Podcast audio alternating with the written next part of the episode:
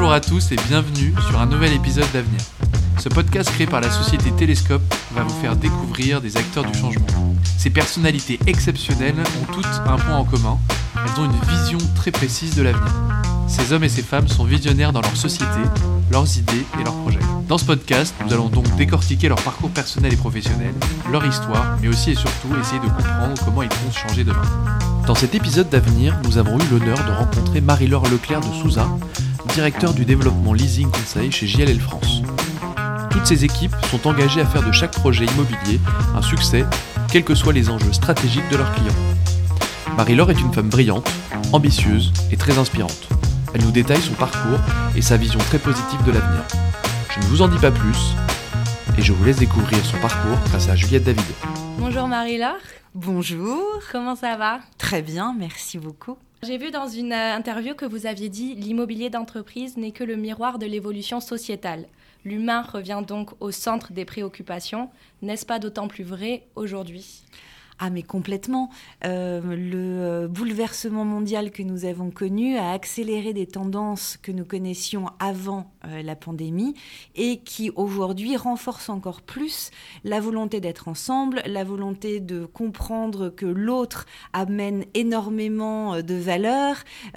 toutes les personnes qui n'ont pas réussi à se voir depuis des mois n'ont qu'une envie aujourd'hui, c'est de se réunir et être au bureau et donc le bureau au sein de l'immobilier d'entreprise est l'un des endroits euh, dans lequel on rencontre des nouvelles personnes, on invente, on crée. Donc euh, l'humain est au cœur de l'ensemble des problématiques, euh, évidemment, des entreprises aujourd'hui. Afin de vous connaître un peu plus et de savoir d'où vous venez, j'aimerais commencer par votre enfance. où êtes-vous né? Quel était votre rêve quand vous étiez plus jeune? Alors, je suis née en région parisienne, euh, d'une maman corésienne et d'un papa portugais. Euh, donc, euh, une certaine mixité qui a bercé mon enfance et mes voyages et ma découverte du monde. et qu'est-ce que j'avais comme rêve quand j'étais petite? Oh, je, voulais, je voulais construire des grands immeubles avec un super casque de chantier parce que mon papa en avait un génial à la maison. Et je rêvais de construire des immeubles. Hum, je pense qu'il y a quelque chose avec le béton, oui. Quelles sont les valeurs que vous avez reçues lors de votre éducation, que vous avez envie de garder et qui font de vous qui vous êtes aujourd'hui? Alors, euh, le partage est très important. Euh, c'est une euh, valeur familiale. on a toujours eu des places assises à table qui étaient comblées par des gens qui n'étaient pas prévus au dîner du soir. Et je pense que ça a marqué vraiment mon enfance que de pouvoir ouvrir sa vie, sa maison, sa table aux autres, d'échanger, de comprendre, de respecter.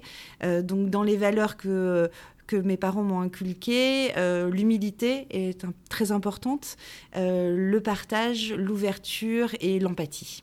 Que diriez-vous aujourd'hui à la petite Marie-Laure? Euh, Accroche-toi, n'hésite pas à et un peu plus confiance en toi parce que, parce que tu vas voir, c'est super la suite. Est-ce que vous aviez une passion quand vous étiez jeune que vous avez gardée ou non? Alors, je suis une dingue de cuisine, donc euh, jeune, ça a provoqué, euh, comme vous pouvez l'imaginer, quelques catastrophes. Euh, beaucoup de tests. beaucoup, beaucoup de tests. voilà, quelques indigestions et, et autres désagréments pour mes proches. mais la, la, cuisine, donc, qui pour moi est le symbole du partage, de l'amour pour les autres, est une passion que je cultive au quotidien et que je partage avec avec euh, ma famille aujourd'hui, donc euh, mon époux et mes enfants. Du côté de vos études, j'ai vu que vous étiez diplômé en droit à l'Institut de droit et d'économie appliquée à l'immobilier et en anglais à Paris 6, c'est bien ça? Oui, tout à fait. Ok. Vous avez su tôt que vous vouliez faire de l'immobilier ou c'est un déclic que vous avez eu pendant vos études? Alors c'est une vraie bonne question parce que tous les gens que j'ai recrutés depuis que j'ai mon poste et que je travaille chez JLL sont des gens qui sont un peu tombés euh, euh, dans l'immobilier un peu par hasard. Mais finalement, ce n'est jamais vraiment par hasard. Euh, c'est, ça peut être justement par les envies d'urbanisme, la compréhension de la ville, la compréhension aussi des autres. Et l'immobilier, comme je vous l'ai dit, je rêvais d'avoir un casque de chantier petite, donc je n'ai pas été jusqu'à, jusqu'au bout de ce rêve-là là, bien que j'en mets régulièrement. mais l'immobilier, pour moi, c'est quelque chose d'important, c'est structurant, c'est le rapport avec la pierre, avec la ville et donc avec l'humain. Et aujourd'hui, l'immobilier a une place très importante dans notre société puisque l'immobilier regroupe autant les lieux de, résidence et d'habitation. et aujourd'hui, ça, ça, a été encore plus prégnant pendant cette, cette pandémie. Et les immeubles de bureau, c'est aussi une continuité de cette vie sociale. Donc, plus ils sont beaux, plus ils sont agréables, plus les gens y sont bien, plus ça, me, ça me réconforte. Vous avez commencé votre carrière chez JLL en 1999 et depuis, vous n'avez jamais quitté JLL. Qu'est-ce que c'est JLL et comment vous avez intégré cette société? Alors, euh, vaste question. Euh, en fait, j'ai eu la chance d'intégrer JLL à l'occasion d'un stage. Donc, j'étais euh, effectivement à l'ICH, donc au Conservatoire des Arts et Métiers.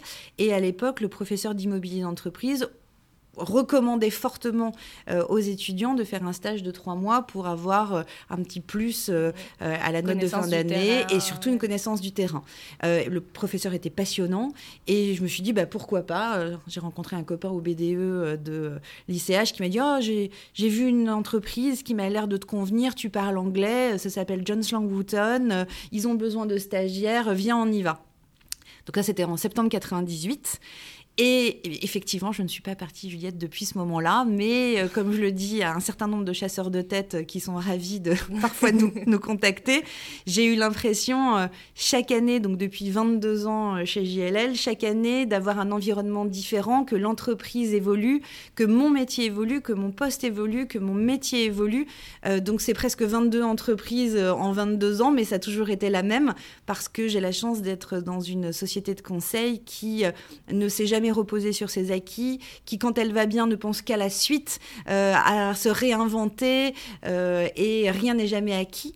Euh, donc voilà, donc l'entreprise en 1998 s'appelait John Slang Wooton. Nous avons fusionné, donc nous sommes devenus John Slang LaSalle en 2000 et à partir de là, on a une aventure complètement incroyable avec des fusions, des acquisitions, des créations de nouveaux métiers, des créations de nouvelles offres de services, toujours à l'écoute du client.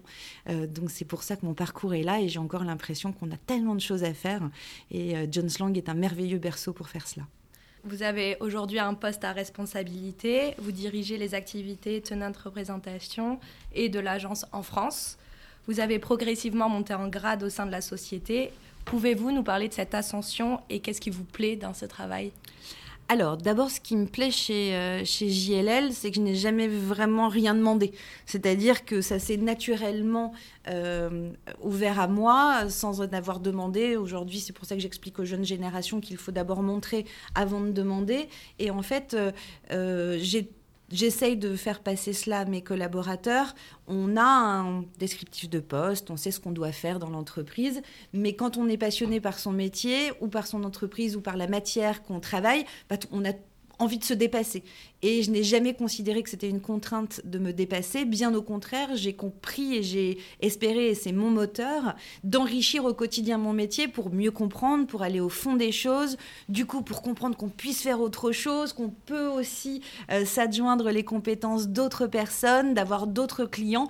Donc c'est cette quête permanente euh, de, de la nouveauté, de l'innovation qui ont fait qu'aujourd'hui, je considère que notre métier est très très riche c'est une des raisons pour lesquelles effectivement cette ascension s'est faite, non pas du tout par euh, souhait de ma part, par volonté ou par euh, calcul, mais bien au contraire parce que allant d'une idée à l'autre, on a envie justement de, continuer, d'avancer. Et puis, au départ, on est un expert de son métier sur un petit secteur, et puis plus un plus grand secteur. Et puis, après, on commence à manager des gens, et puis des équipes encore plus grandes. Et puis, on aime ça, et puis on aime accompagner, on aime innover. Et puis, moi, j'ai découvert ce métier par le monde du bureau. Et aujourd'hui, j'ai la chance d'avoir des équipes passionnantes qui travaillent sur le monde de l'industriel. Et c'est la plus grosse révolution qu'on est en train de connaître aujourd'hui. Euh, mais aussi sur le monde des commerces, qui est aussi sur une mutation incroyable. Donc, euh, pareil, en fait, c'est à chaque fois la curiosité. Et si j'ai un message à passer aux jeunes générations, c'est euh, N'imaginez pas que tout vous est dû, imaginez que vous avez tout à donner et plus vous serez curieux, plus vous poserez des questions, plus votre carrière se dessinera devant vous sans que vous ayez finalement rien à demander. Il y a beaucoup de travail aussi à côté. Alors oui, effectivement. Euh, par contre, il faut avoir le goût de l'effort. Euh, il faut, en tout cas, dans des métiers commerciaux, accepter que tout ne se passe pas toujours très bien et toujours se remettre en question en se disant, comme je le disais tout à l'heure, que rien n'est jamais acquis. Euh, que ce soit dans la vie professionnelle ou dans la vie personnelle, rien n'est jamais mm. acquis. On, crée tous les jours, on construit tous les jours sa vie. Et oui, effectivement, il y a beaucoup de travail, mais bon, quand on est passionné, finalement... Les heures ne comptent pas. Oui, les heures ne comptent pas. Comment c'était JLL quand vous êtes rentré dans la société? Qu'est-ce qui a changé depuis? Peut-être les méthodes de travail, la façon d'aborder et de prospecter les clients? Tout à fait. Euh, d'abord, euh, la société n'était pas la même qu'aujourd'hui. Nous étions une centaine de personnes euh, en France. Nous sommes 1000 aujourd'hui. Donc effectivement, elle a complètement évolué. elle est encore plus ouverte à l'international. Nous étions très anglo-saxons, Commonwealth, et là, nous travaillons sur l'ensemble des continents. Nous sommes une entreprise de 93 000 personnes. Donc aujourd'hui, il y a une capacité de pouvoir tout inventer et chez JLL, on nous pousse justement à innover, inventer dans une démarche entrepreneuriale très intéressante. Euh, donc on est tous euh, patrons de notre entreprise au sein de notre entreprise. C'est-à-dire qu'on nous donne la possibilité de tout euh, de, tout, de, pouvoir innover, de tout créer sans jamais nous donner de limites. aucune idée n'est mauvaise, toutes les idées sont bonnes, peut-être qu'elles fonctionneront, peut-être qu'elles ne fonctionneront pas, mais en tout cas, il faut tenter. voilà, il faut tenter. C'est tout à fait ça. D'accord. Quelle est votre vision aujourd'hui de JLL Alors, ma vision de JLL, comme je l'indiquais, c'est qu'on on est sur un, un, territoire tellement mouvant qui représente les grandes tendances de la société qu'on a énormément de choses à faire. On parlait des beaucoup De potentiel. Il y a énormément de potentiel. Euh, on a beaucoup travaillé sur la qualité euh, des, immeubles, on a beaucoup travaillé sur le bien-être, on a beaucoup travaillé sur l'aménagement. Euh, l'entreprise a complètement changé parce qu'au départ, nous avions des métiers très traditionnels liés à la transaction et depuis, nous avons beaucoup de métiers annexes qui justement prennent en compte l'aménagement, la sociologie de la vie au travail. on a des équipes d'AMO formidables, d'expertise formidable. Donc le métier a complètement changé. Notre ambition permanente est de répondre à l'ensemble des attentes du client de A à Z sur toute la chaîne de l'immobilier, que ce soit en bureau, mais aussi en commerce euh, ou, comme je vous le disais, en industriel. Et pour euh, répondre totalement à votre question, comment approche-t-on des clients dans un monde en, mouvement? Eh ben, Au départ, j'ai commencé, euh, commencé avant même JLL, pendant mes boulots d'étudiant, à avoir un classeur, à aller passer les pages une par une.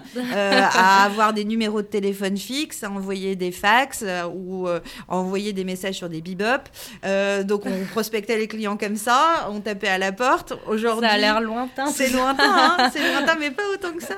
Et aujourd'hui, bah, on continue à taper aux portes, on continue à être présent sur le terrain pour nos clients, mais et on en avait beaucoup discuté avec, avec Thomas et, pour Télescope. notre métier a complètement changé et s'est adapté au mode de consommation et au digital. Et aujourd'hui, un client, on le prospecte euh, par multi-canaux digitaux. Euh, on respecte beaucoup plus aussi euh, la volonté des clients aujourd'hui qu'on ne le faisait peut-être il y a 20 ans parce que le marketing, la communication, la pression justement de l'ensemble des approches commerciales était différente. Aujourd'hui, je pense que la vraie différence, c'est que c'est le client qui décide s'il a envie d'être d'être prospecté et s'il a envie d'avoir avoir euh, connaissance de certaines informations sans en être bombardé au quotidien. On est au cours de notre troisième confinement. C'est bientôt la fin d'ailleurs. C'est aujourd'hui que les restaurants et les magasins réouvrent. Comment vous avez travaillé durant cette période? Vous étiez en télétravail, au bureau ou un peu des deux? Alors, euh, lors du premier confinement, nous étions tous en confinement et oh. tous à la maison et ça nous a bousculé nos habitudes. Euh, nous avions euh, un, business incroyable début 2020. Bah, tout s'est arrêté. Donc il a fallu euh, maintenir le moral des troupes. Il a fallu complètement digitaliser notre parcours de A à Z. Donc ça a accéléré, je parlais tout à l'heure d'accélération des tendances, mais on a aussi accéléré la mutation de notre métier. Donc que ce soit pour les clients preneurs potentiels de locaux, les investisseurs ou les collaborateurs, on a tout réinventé. On avait déjà des très très bonnes bases, mais on a remis des petits morceaux dans le puzzle pour qu'on ait un parcours et un usage pour les clients, pour les collaborateurs qui soit le plus souple et le plus simple possible et totalement digital. Euh, deuxième confinement, on a fait très attention et on a respecté bien entendu euh, l'ensemble des mesures sanitaires, mais on a quand même proposé à nos collaborateurs qui voulaient rencontrer des clients dans les meilleures euh, possibilités de pouvoir le faire parce que le contact humain commençait à tous nous manquer. Et sur la troisième phase du confinement, on a retrouvé un début de vie réelle où nous avons privilégié chez JLL la présence au bureau des commerciaux pour que justement nous restions dans une jauge dans nos locaux inférieurs à, à 25% et pour permettre aux gens qui avaient besoin d'avoir un échange immédiat d'informations sociales aussi. Euh. Exactement, d'être là. Ok. Je fais partie de la nouvelle génération qui va arriver sur le marché du travail.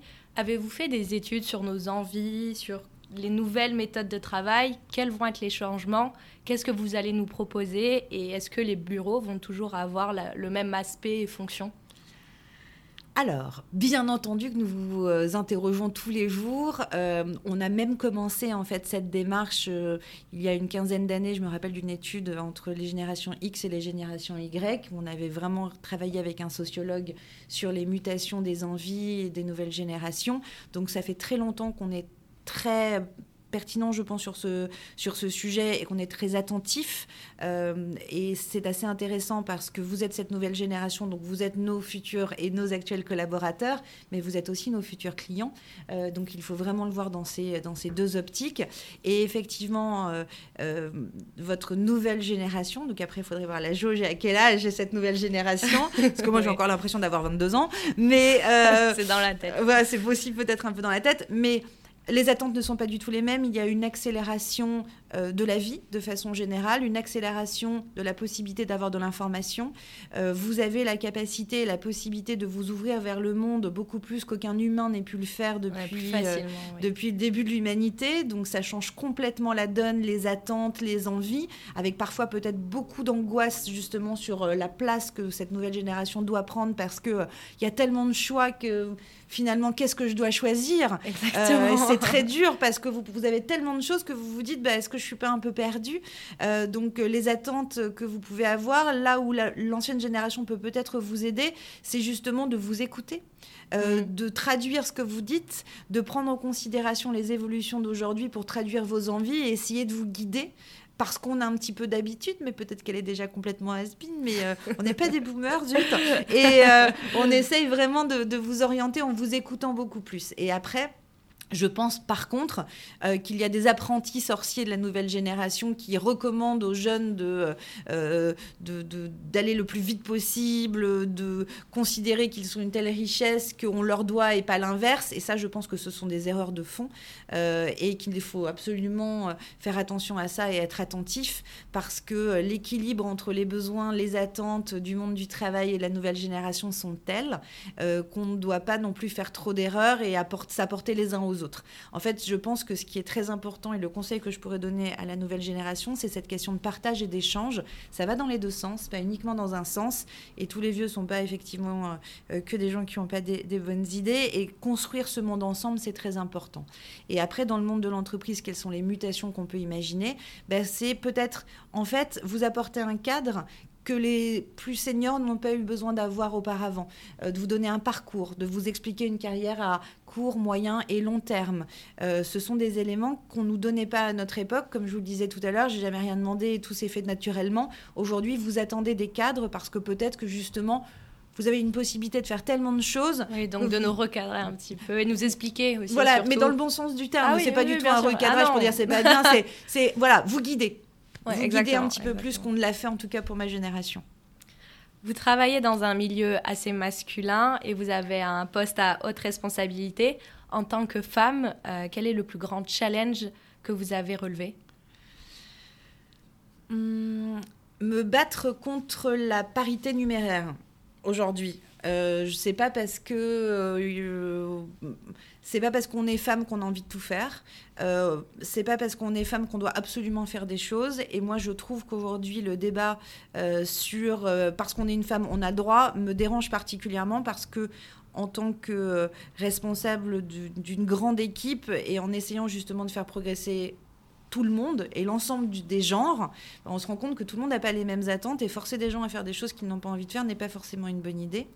Après, on, a, on est qu'au début de l'aventure, on est qu'au début du chemin. Je vous parlais de respect et de partage. C'est vraiment cela. Le, la parole d'une femme doit avoir le, même la poids même valeur, et la même valeur que la parole d'un homme. Ça, c'est absolument certain. Mais c'est pas parce qu'on est une femme qu'on doit absolument euh, être dans un quota. Et ça, ça me dérange particulièrement parce que ça va pas dans le bon sens des choses. Donc, euh, pour moi, c'est euh, le, principal enjeu a peut-être été la confiance en soi pour moi et mes pères euh, féminines. C'est-à-dire que euh, on a toujours eu plus à montrer, plus à prouver, peut-être que les hommes qui étaient déjà là, et en essayant de se respecter les uns les autres. Être une femme à votre position, c'est un atout ou un inconvénient du coup? Alors en 2021, c'est un atout. auparavant, de toute façon, en fait, c'est vraiment ça. Qu'on soit un homme ou une femme, je pense qu'il n'y a pas de différence à partir du moment où on a une personnalité qui fait qu'on s'ouvre vers les autres. Mm.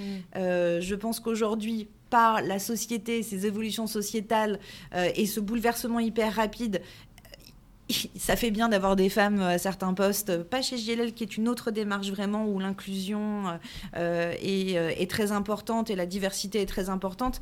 Mais quand j'entends des grands groupes qui disent on doit absolument avoir 50% de femmes à un conseil d'administration parce que c'est nécessaire et que ça fera bien pour les clients. juste pour l'image. Bah, en fait, ça, ça me dérange vraiment. Euh, moi, je, je, je, me considère être euh, la suite de générations où ma mère a travaillé, ma grand-mère a travaillé, elles ont conduit, elles, ont, elles se sont occupées de leur maison, elles se sont occupées de leur famille, elles ont créé des choses à l'extérieur et elles se sont épanouies. Et de cet épanouissement, elles nous ont transmis aux générations aujourd'hui de femmes de la famille et eh ben, l'envie d'être ouvert euh, vers les autres, d'être tourné vers les autres en ayant autant que possible confiance en soi parce qu'on sait que c'est possible. En fait, tout est possible, il faut juste donner la possibilité et la compréhension qu'on peut tout faire. On n'a plus de limites aujourd'hui. Attention, dans notre civilisation européenne et occidentale, hein, parce que c'est pas ça non plus partout. Donc euh, attention aussi à ce monde qui est en train complètement de se euh, s'étendre, où on a des gens qui peuvent faire plein de choses et d'autres pas du tout. Donc euh, c'est plutôt une généralisation de cette humanité qui me qui me conduirait à imaginer que le, futur sera le plus important.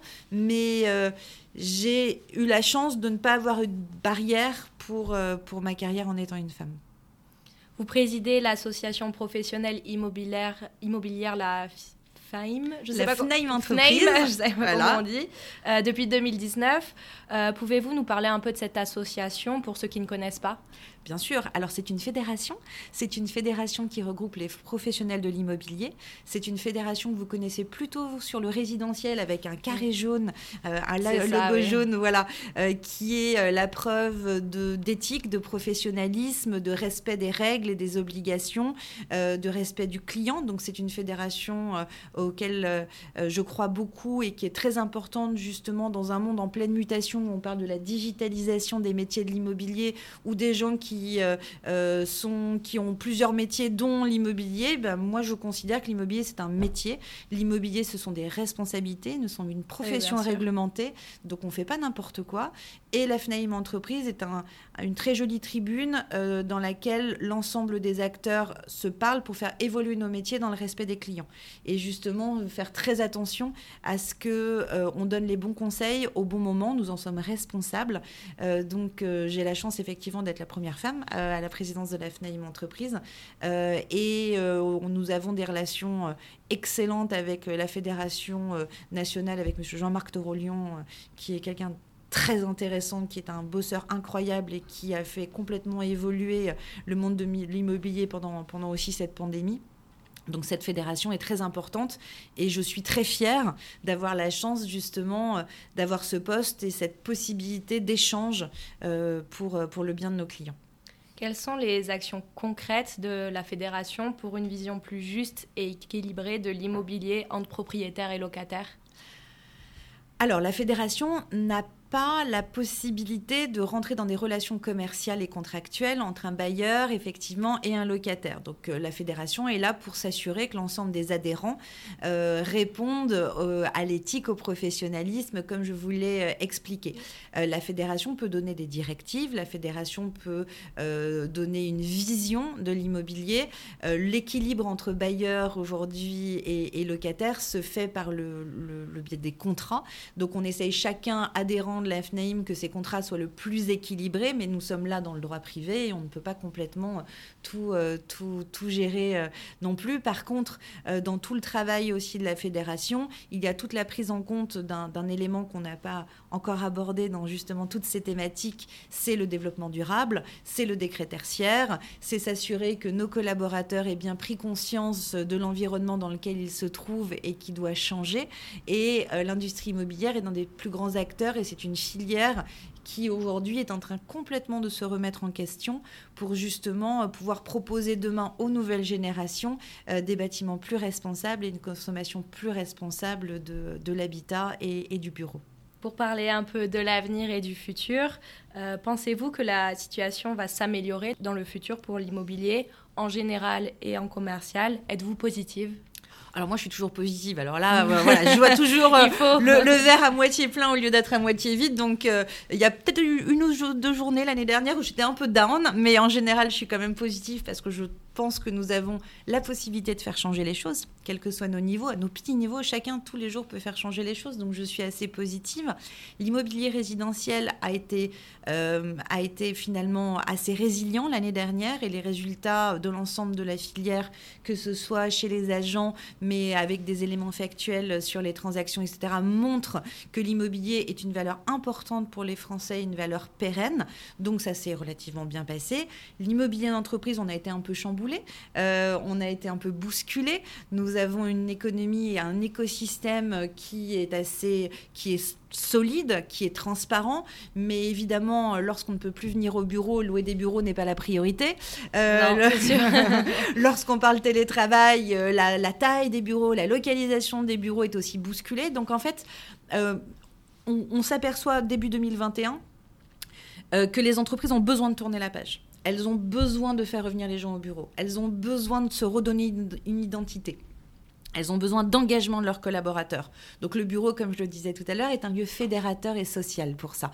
Donc le bureau existera encore plus euh, par la suite parce que les entreprises auront encore plus besoin de ce, degré d'adhésion. Donc même si on a été bousculé, ça s'est quand même relativement bien passé. Et cette année, on voit une très belle embellie euh, et surtout la possibilité peut-être de faire les choses autrement. On parlait d'opportunités sur le développement durable. On s'est un petit peu tous posé donc je pense que euh, l'immobilier d'entreprise est devenu beaucoup plus visible. On n'a jamais autant parlé de bureaux euh, euh, que, que, sur l'année dernière. Je pense qu'enfin, pendant les dîners en ville, je pourrais expliquer que non, je ne peux pas trouver un appartement pour la personne en face de moi à table, parce que l'immobilier d'entreprise, on parle de bureau. Mais effectivement, le bureau n'a jamais été autant cité comme un lieu de sociabilisation et important pour la société, puisqu'on voit beaucoup de gens en souffrance qui ont perdu justement ce lien social. Donc je suis plus que positive. On va avoir des mutations certaines entre les grandes métropoles et les villes qui aujourd'hui n'étaient pas des villes liées, qui avaient des parcs de bureaux importants. Le télétravail va rentrer dans les habitudes de tous, euh, mais télétravail veut dire aménagement complètement différent de ces bureaux, veut dire euh, un aménagement qui doit être beaucoup plus euh, inclusif, avoir moins de postes individuels, mais beaucoup plus de postes collectifs, de lieux pour se réunir, pour discuter, pour imaginer donc au contraire, je pense que c'est une nouvelle page qui se tourne aussi pour un immobilier différent et une prise en compte du développement durable, de l'humain, du bien-être tout cela pour que les entreprises continuent à, créer. Et on a des très belles entreprises en France. Vous en êtes une très belle et on a beaucoup de, possibilités justement en France d'avoir des des jeunes talents, des jeunes entreprises et, et c'est ça qui nous donne la patate et pour lequel je suis optimiste tous les jours. Vous travaillez chez JLL donc depuis 1999, vous travaillez dans l'immobilier depuis 22 ans. Est-ce que c'est un, domaine dans lequel vous vous êtes épanoui et voulez-vous terminer votre carrière professionnelle dans ce domaine? Alors, je m'éclate tous les jours. Et comme je l'ai toujours dit à tous mes managers, mes, mes drivers, c'est pas très joli. Mes objectifs sont pas de gagner énormément, d'avoir des barrettes sur mes épaules, c'est pas du tout le sujet. C'est de m'amuser tous les jours. Euh, tant que je m'amuse et tant que je m'amuserai, effectivement, euh, l'immobilier, comme je vous le disais, est tellement vaste euh, qu'on peut faire tellement de choses qu'aucun jour ne se ressemble. Et tant que je n'ai pas de monotonie dans mon travail et tant que j'ai la petite flamme tous les matins qui disent hum, alors aujourd'hui, qu'est-ce qu'on va faire un peu de sympa Voilà. oui, je pense que c'est un domaine tellement vaste qu'on peut y être toute sa vie. Après, je vous ai aussi indiqué qu'une de mes passions, c'était d'être derrière les fourneaux, de recevoir et d'échanger. Peut-être qu'un jour, euh, si je m'amuse plus, euh, je sais que j'aurai euh, d'autres choses à faire et avec grand plaisir. Plus généralement, sans rester dans le secteur de l'immobilier, quels sont vos futurs projets dans les mois ou les années à venir? Euh, alors, je rêverais de partir en vacances avec ma famille cet été, voilà, très très court terme. Euh, ce serait vraiment bien de prendre un petit peu l'air. Euh, dans les projets, bah, j'ai la chance d'avoir deux enfants merveilleux qui font des études hyper intéressantes, donc je pense qu'ils nous apportent autant qu'on leur apporte. Et il y a aujourd'hui plein de projets dans la tête de tout le monde, et on se laisse porter. Donc, ce qui est un peu particulier justement bah, avec cette pandémie, c'est qu'on sait ce qui est important pour nous, euh, on sait ce qui est important pour chacun. Et j'ai envie de dire maintenant euh, un peu de liberté pour justement euh, continuer à avoir 500 projets et de voir où le vent nous amènera dans ces projets. Pour finir ce podcast, nous l'avons créé dans le but d'inspirer les gens et de leur redonner envie de croire en demain. Est-ce que vous avez un conseil ou une citation à nous partager? Alors, la citation, je ne l'ai pas prévue, donc je vais vous éviter une citation qui n'existe pas ou de quelqu'un que j'aurais inventé. Mon fils ayant été en train de passer le bac, de temps en temps, il nous cite des citations, mais avec un tel aplomb qu'on a l'impression que ça existe, donc je ne vais pas le faire sur ce coup-là. Euh, mais euh, euh, je pense que la liberté d'opinion, la liberté d'expression, l'envie et la passion euh, sont les moteurs qui feront que demain on se respectera encore plus et on ira tous dans le même sens.